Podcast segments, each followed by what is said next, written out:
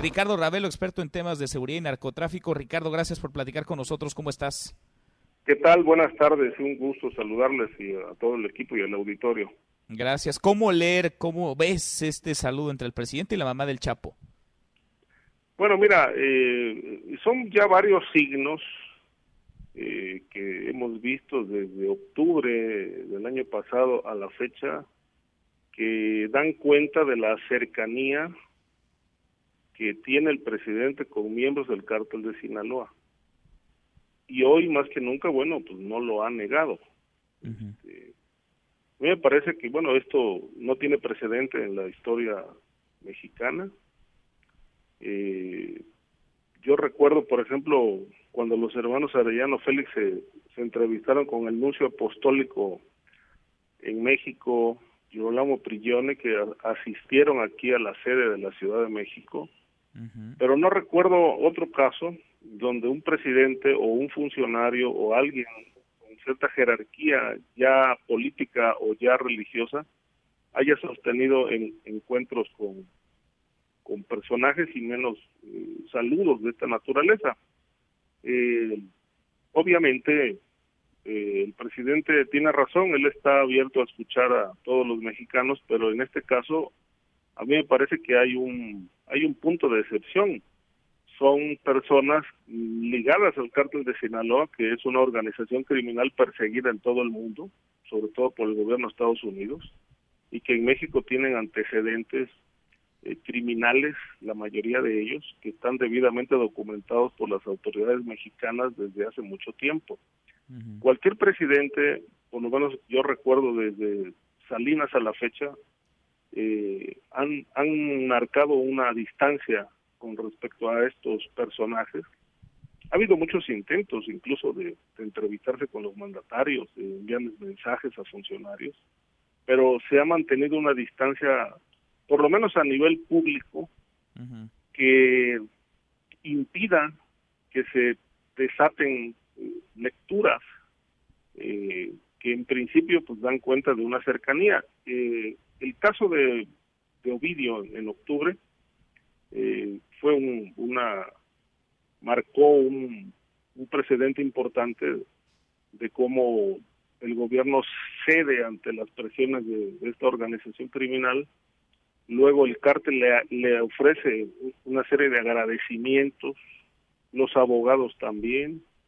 Y bueno, hasta ahora eh, lo que sí queda claro es que con independencia de que el presidente diga que no tiene ningún compromiso con ellos, lo cierto es que desde octubre a la fecha no hay una sola acción oficial en contra de ningún miembro del cártel de Sinaloa.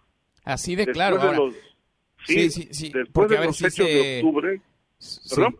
Sí, sí, sí, a ver, así de claro y así de contundente, después del culiacanazo, ¿no? Después de lo que vimos, porque si se dieron encuentros en algún otro momento durante otros gobiernos, esos se mantuvieron en la secrecía absoluta, no nos enteramos de ellos, no lo sabemos, pues aquí hay un video viralizándose en redes sociales en donde se ve, no lo sé, Ricardo, cómo lo leas tú, pero se observa pues cierta confianza entre la mamá del presidente, tutea al presidente a la madre, se acerca a la camioneta en la que está, vaya, entendemos que la señora es una persona mayor de edad, tiene más de 90 años, pero el marco, ¿no? La situación en la que se da, el sitio en el que se da el encuentro, que es la tierra, la cuna de Joaquín el Chapo Guzmán, y en el día del cumpleaños de Ovidio Guzmán, Ricardo. Sí, además, y hay un dato, por ejemplo, en el mes de enero supimos por distintos medios de información y por redes que se casó la hija del Chapo en Guadalajara, que hubo una, una ceremonia importantísima, eh, que cerraron las calles eh, aledañas a la catedral, y cuando le preguntaron al presidente por qué no habían hecho nada, si hay una orden de arresto internacional contra Ovidio, que fue uno de los invitados según las, los, estas informaciones, pues simplemente dijo que no estaba enterado que no se había enterado. Y en ese tenor eh, opinó eh, el gobernador de Sinaloa, el alcalde de Culiacán y, el obispo de, esa ciudad también.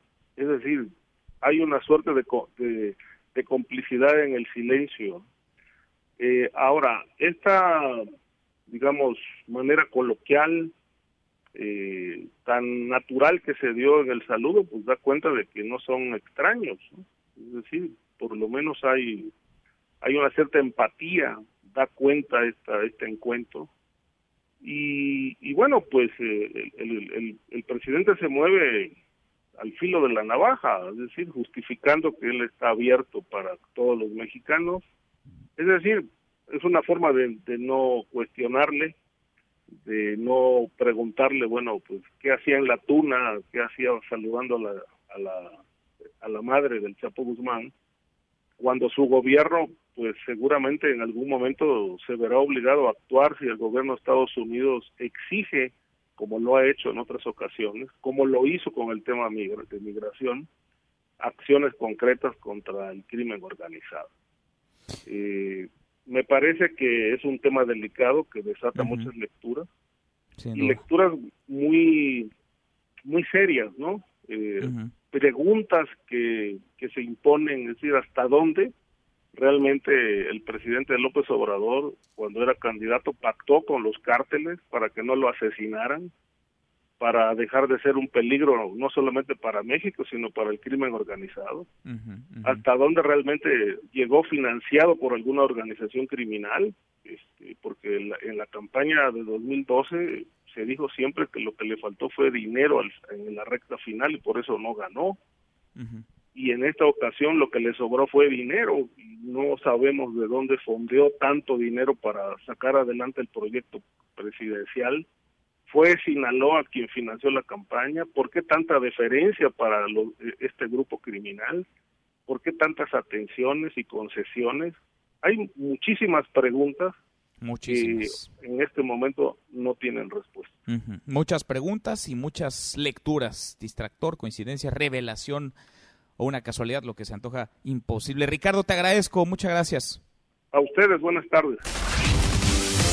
Mesa para todos.